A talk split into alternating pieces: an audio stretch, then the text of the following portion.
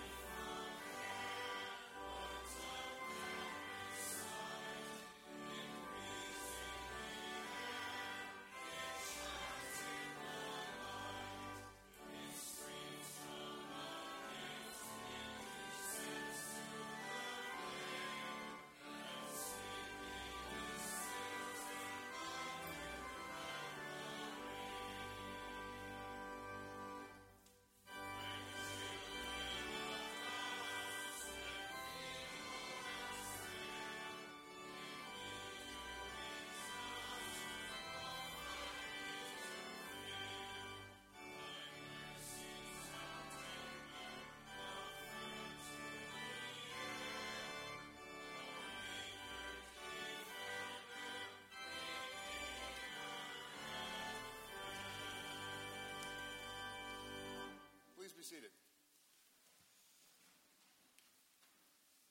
I ask you to join me in prayer, if you would. Heavenly Father, we are very grateful for the beauty of the day, both outside with sunshine and, uh, and within these walls, with hearts that are gathered to worship you. Father, that is our purpose this morning, and may you receive all glory and honor and praise. Let's take a moment in silent prayer. We ask these things in the name of Jesus. Now, the prayer of preparation and confession. God of everlasting mercy, hear our prayer today as we bring our lives before you. We come as people who dwell on the past. We want to face your new day with life and hope in our hearts. But many times the events of our lives weigh us down. We forget to forgive one another. We refuse to bury dead issues and worn out memories. Free us Free us from ourselves, um, so that we may walk in new pathways, live with grace, through Jesus Christ our Lord. Amen. We know God's word to be true, and in his word he promises us that if we confess our sin, he is faithful and just to forgive us for that sin and to cleanse us from all unrighteousness. Let us remember that and let it affect the way we live. Amen. Let's stand and greet those that are around us.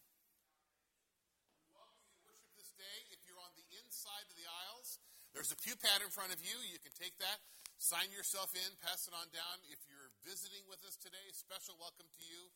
We're Glad to have you. You can give us your information, contact information on that pad there as well. A few announcements are listed in your bulletin there. Uh, the month of July, we have children joining us in the sanctuary here. There's a group that we be, just began working with this year called Grateful Gatherings, which help people transition from being homeless to having a place to live and we're going to be working with them on August 24th. You can sign up to be a part of that. It's a wonderful ministry. Also, City Team, which is the group that we work with in Oakland, they have a, a homeless shelter there and a soup kitchen. Uh, they're, they're collecting backpacks for children with school supplies. Uh, for kids that need that. If you'd like to be part of that, there's a whole list there of the types of items that are helpful in that. There's an announcement about online giving that people can pledge online and sign up for uh, deposits as well. And there's an announcement there about the community prayer boxes. One of our long term members died this week, Ron Cook, and we ask that you'd keep his family in your prayers. Uh, we have no notice right now about a memorial service, but please keep that family in your prayers.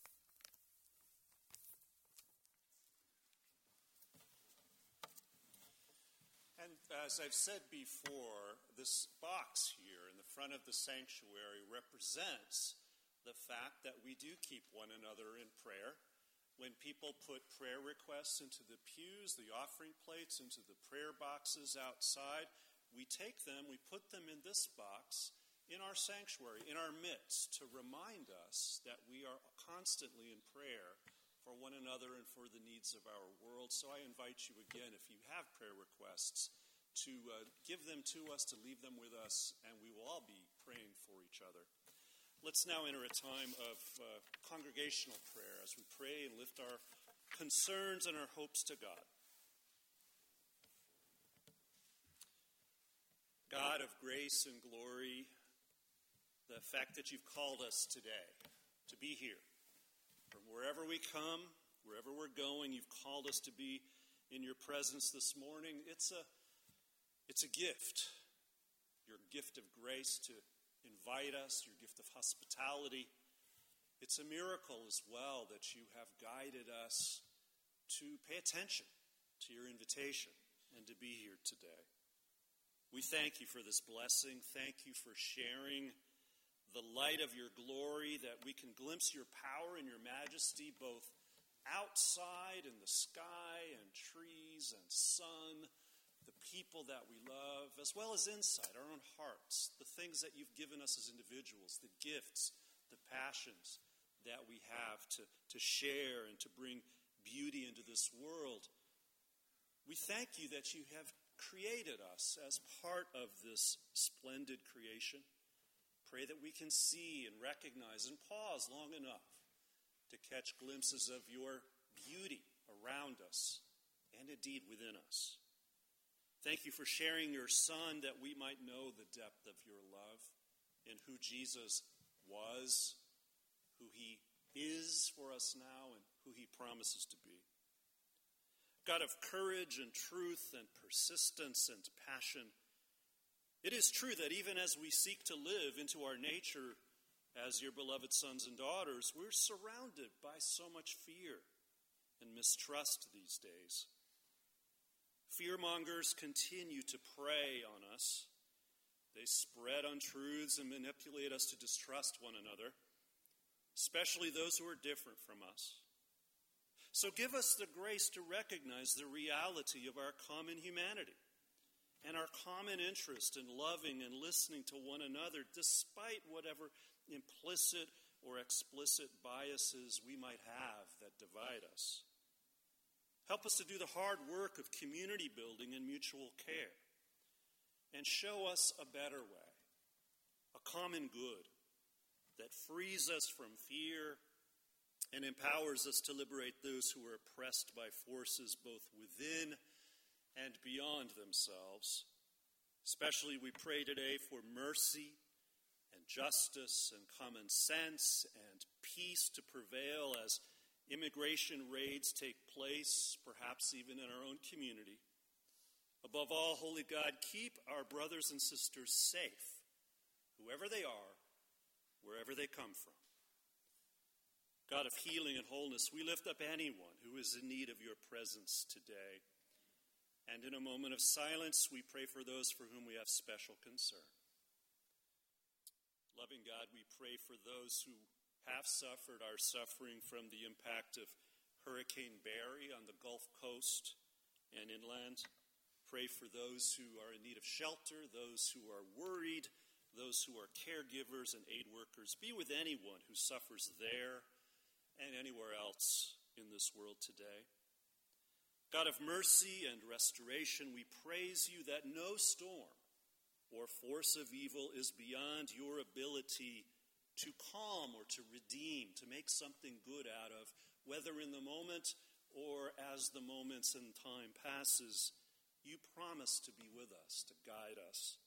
So grant us the faith and the vision to shape the living of our days, for whether living or dying, we belong to you.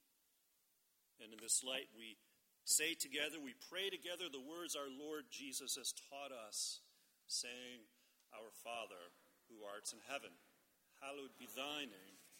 Thy kingdom come, thy will be done, on earth as it is in heaven. Give us this day our daily bread, and forgive us our debts as we forgive our debtors. And lead us not into temptation, but deliver us from evil. Thine is the kingdom, and the power, and the glory forever. Amen.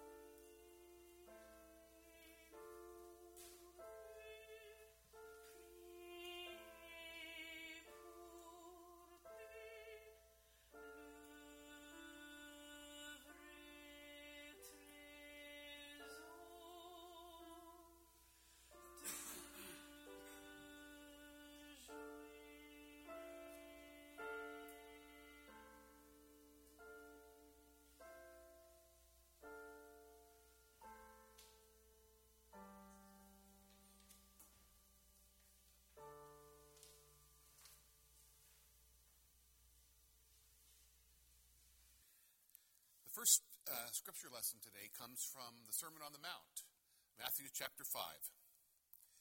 You have heard that it was said, You shall love your neighbor and hate your enemy.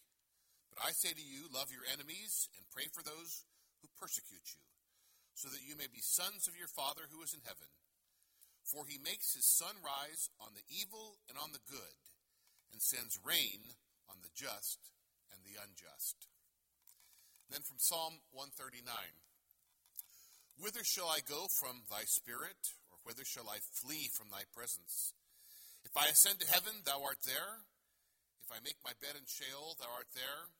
If I take the wings of the morning and dwell in the uttermost parts of the sea, even there thy hand shall lead me, and thy right hand shall hold me.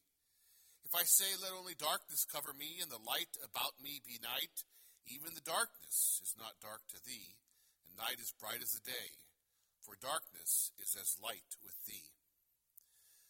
And then from the Gospel of Luke, chapter 13.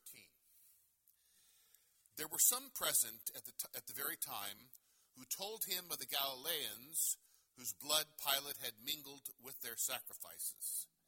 And he answered them, Do you think that these Galileans were worse sinners than all the other Galileans because they suffered thus? I tell you, no.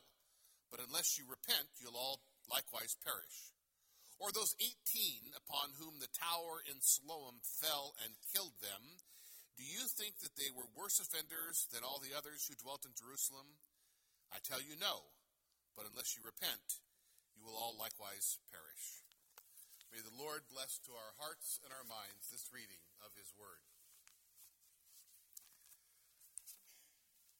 A long time ago, right after I came here, I was asked by the men's Bible study, group of guys that meet on Saturday morning, to come and to talk to them about the topic of the will of God and how God operates in the world. Actually, I was there to referee a, an argument that had been going on for quite some time in the men's Bible study, and that was if you're going to an important appointment and you're late and you pray for God to find you a parking space, and you pull up to where you're supposed to be, and there's a parking space right there. Did God do that, or are you just lucky? How many would say God did it? How many say luck? There you go. Oh, we're a lucky group here. Okay, we're off to a good start. We're going to talk about this particular concept of God's management of events in the world. Now, this is the 20 minute version of it. This is good, and it's a very complex topic. We're only going to be brushing the, the tip of it. But I recommend, I've listed three books in the, uh, the worship order here uh, that are available. The first one by John Boykin, fabulous book on this very topic of God's action in the world. Does God control the events, the happenings, and the circumstances of your life? Is God a macro manager or a micromanager down to the parking space level? The answers are important to these questions because they determine how we feel about the operation of God in our lives, and some, sometimes they determine how we interpret events. There was a lady who joined our church in Miami. She was 70 years old, and she had not been in church since she was a child. And she told me the story of why. When she was seven, her father died. And some, I'm sure, well meaning minister in her church told her that the Lord had called him home, that God had called her father home to be with him in heaven. And she thought, well, God's got a lot of people, but I only have one dad. Why did he take mine? She said, and I began to hate God from that day. And it's taken me all my life, she said, to come to another understanding of God and how God operates in the world that would allow me to worship him. Bad theology can make a monster out of God and can make people say things uh, that are untrue and are hurtful and actually turn people away from the concept of God in their life. I saw an interview of a man who he worked in the uh, the Trade Center, the Twin Towers, uh, and it was right after 9 11, and they interviewed this guy. And everybody in his company died. And the only reason that he didn't die was the very morning, Tuesday, September 11th, he had a dentist appointment. He wasn't in his office because he was at the dentist. And so during the interview, he said, I must have a really important thing I'm supposed to accomplish in my life. For God to have made it possible for me to not be there that morning and to have saved my life. And I remember thinking, yeah, but what about all the other people that died? Didn't they have anything important to do in their lives? Didn't they have people that loved them too? It's important for us to understand these sort of things um, because I don't think that God, particularly on that morning, determined who was going to miss work and who wasn't. It just happened. There's a randomness in the universe. That's how the world operates. Not everything that happens to every one of us is the will of God. And it's important for us to understand that and to be able to say that the text that we have, that we read from the Sermon on the Mount. The, the Father causes the sun to shine on the evil and the good. He sends the rain on the righteous and the unrighteous. So you can use that metaphor as good or bad, right? Let, us say it's a bad rain. Let's say it's the, uh, the it's, it's, we're in New Orleans right now, and and it's a, too much rain. It's a flood, but the flood comes to the good people and the bad people.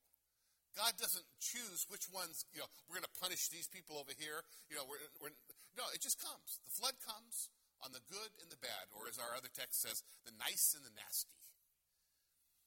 Now, um, this is the same kind of question.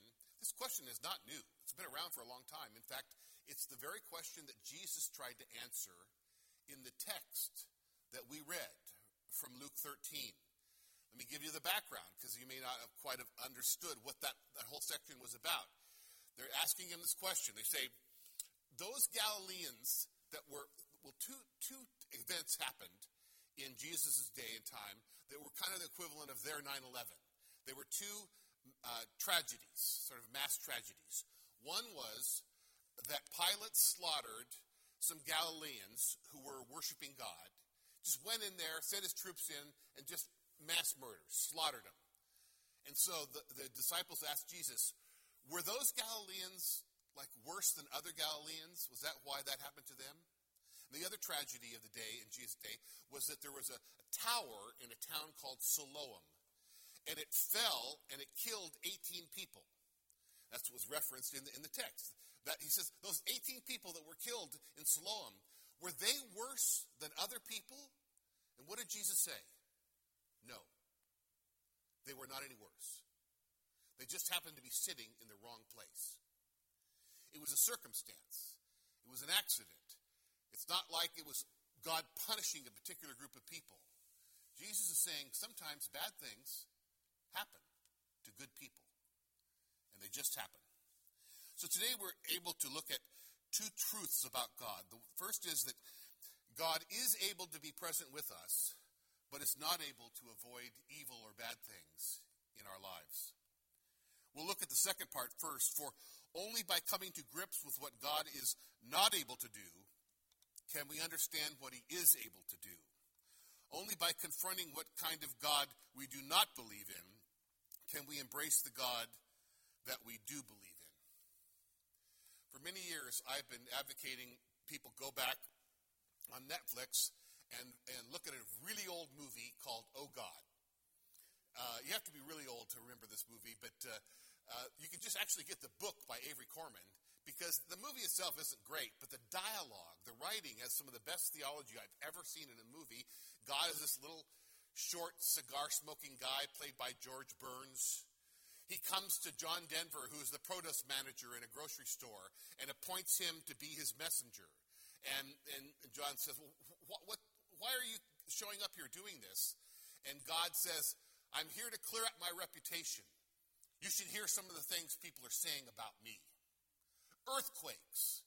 Did you know they call them acts of God? Cancer. They're saying it was my will. All these things. I'm here to clear up a bad reputation. And so, it makes it clear that there are many things that have. I've said from this pulpit many times that these things, the bad things that occur in the world, are not the will of God. A God who intentionally willed those things would be a cruel cosmic sadist.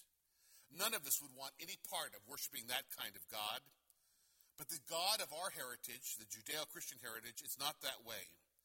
The Bible makes it clear that God only wants good for your life and for my life. His wish for us is to live happy, fulfilled lives. But he is not able to avoid evil. I'm not saying that evil is more powerful than God. It is simply the way that creation has been set up. Here's how it works. Long ago, God made a choice between freedom and uniform goodness, and God chose freedom. It is the fact that human beings are free creatures that causes the presence of evil. God could use his power to make everything good. He could control the world like a puppeteer controls a marionette. But instead, he created us without strings and gave us freedom to make our own choices in this world. And so, we get a choice in this life, and that's what makes it so great. That's what allows some people to be Mother Teresa or Dorothy Day. But it's also what allows some people to be Adolf Hitler. Some people take their freedom and fly airplanes into buildings or put children into cages at the border. Some people abuse their freedom, and so we have evil in the world. But as C.S. Lewis said, I suppose it's possible to conceive of a world in which God corrected the results of this abuse of free will by his creatures at every moment, so that metal bullets became soft as cotton balls when shot at human beings, and brick walls became doorways when human beings were unfairly held hostage. But that kind of a world would be one in which wrong actions were impossible, and which therefore there would be no freedom. You have to have, and the reason that God chose freedom is because it's the only way you can have love. You can't force someone to love you. And God's desire was to have human beings who freely chose to love him and be in relationship with him, as opposed to puppets, as opposed to robots. So, in that choice of freedom, God allowed many bad things to happen in the world. So people can get behind cars and drive drunk and do horrible things because of the freedom that God has given us in the world. Every maternity ward should have a big poster that says, when you're born, you're taking a big chance. Because you are. There's a lot of things that can happen in this world. And God doesn't step in to save us from them, they happen.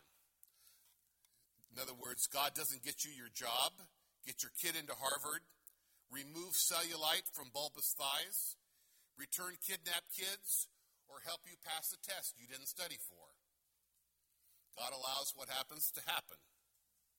You're saying, well, don't you believe in miracles? Yes, I do, actually. But miracles are the exception to the norm. That's why they call them miracles, right? They're the exception to the norm. They're not the way God normally operates in the world. The normal one is to allow things to, and events to occur as they occur in this world. So, we understand that God does not send problems to us, or as it says in the book of James, when tempted, no one should say, God is tempting me, for God cannot be tempted by evil, nor does he tempt anyone. But each one is tempted when by his own evil desire he is dragged away and enticed. God doesn't cause bad things to happen to people, uh, but He doesn't bail us out either. Jesus never guaranteed that if we follow Him, we would be spared the pains and trials of life. We've never been guaranteed happiness or material success as an easy or an easy life. The only thing that Jesus guaranteed to those that follow him was persecution, tribulation. That's the only thing he said uh, that you could expect. He said, Take up your cross and follow me. That's what's going to happen. And when you look at the lives of the people in the, in the Bible that followed him, well, just look at Paul. Remember the list where he, he looked back over his life and he talked about his experiences? He said, Five times I received from the Jews the 40 lashes minus one. Three times I was beaten with rods. Once I was stoned. Three times shipwrecked spent a night and a day in open sea. All these bad things happened. All these many, many bad things happened to him. Why? Because he followed Christ. He decided to follow Christ, and so those bad things happened to him. Now, contrast to that, that to a gospel song. Uh, somebody's phone is ringing there. contrast that to a gospel song by Andraé Crouch that says, I've got confidence God is going to see me through. No matter what the case may be, I know He's going to fix it for me. That's baloney. God's not going to fix it for you. God never promised that if you follow me, you're not going to have a problem. You're not going to come into a difficult time, that everything's just going to be fixed and easy and wonderful. You say, well, yeah, well, Bill, but doesn't the Bible say that God uh, is so close to us that the hairs of our head are numbered? and that he knows of each sparrow that falls? Well, the answer is yes. He knows, but they still fall. The sparrows and the hair, some of you can attribute. They do. They do. Doesn't stop it, doesn't keep it from happening. Jesus' point was not that God will prevent bad things from happening, but that he will be with us in the midst of the bad things and will see us through. For Christians, one of the greatest comforting factors is to know that whatever trial or tribulation that you're going to go through in your life, and we're all going to have them at some time or other, you don't have to go through it alone. That is God's promise to us. God does not steer us around problems in life, but He sits very close to us as we make our way through them. Looking back, many of you could imagine or have been through a tough time in your life. And I've heard many people say, I don't think I could have ever gotten through that without God. God's presence was what helped me get through that terrible time, whether it was the, the death of a child or a divorce or losing a job, whatever it was, it was, it was the fact that God was with me that gave me the strength to go through that and to survive. God offers minimum protection, maximum support. That's why we read the words of Psalm 139, which says, Where could I ever go that God wouldn't be with me? The highest of the highs, the lowest of the lows, the farthest away, there's no place that I can ever go in my life where God is not right there beside me, holding my hand, helping me get through. That's a great comfort to know that. I heard a story about a lady named Ruth who was at the end of her life, the very, very end, her last day. And she was in the hospital, and her husband of 50 years was standing by her side she tried to say something. She tried to speak. She said what sounded like, Yay, yay. He leaned down close. He didn't want to fail her. What is it, Ruth? What are you saying? And she just could barely whisper, Yea, though I walk. She was remembering Psalm 23. Yea, though I walk through the valley of the shadow of death, I will fear no evil. She was getting ready to walk through that valley, that valley of the shadow of death. And she knew that as she walked through that valley, she would have our Lord holding her hand as she made that journey.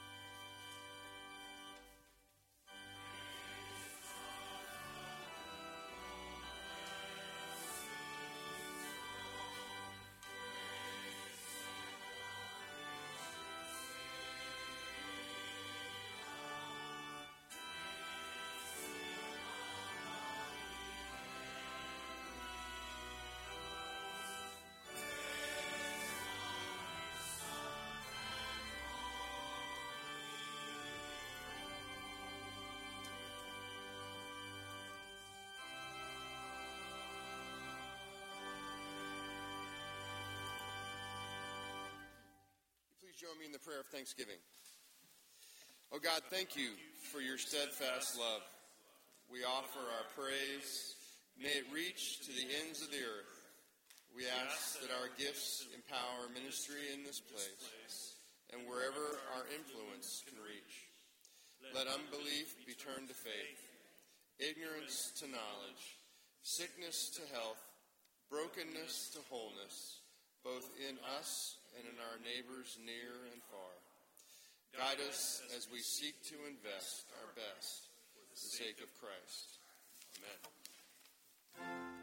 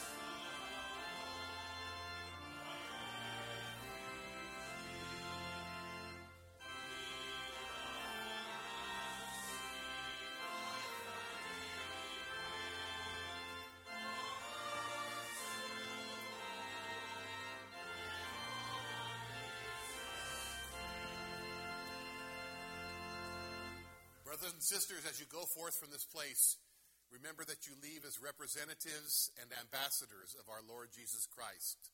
So live your life this week in such a way that wherever you are, when people see you, they'll see Christ living in you.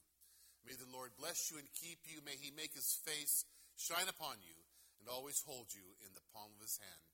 Amen. Go in peace.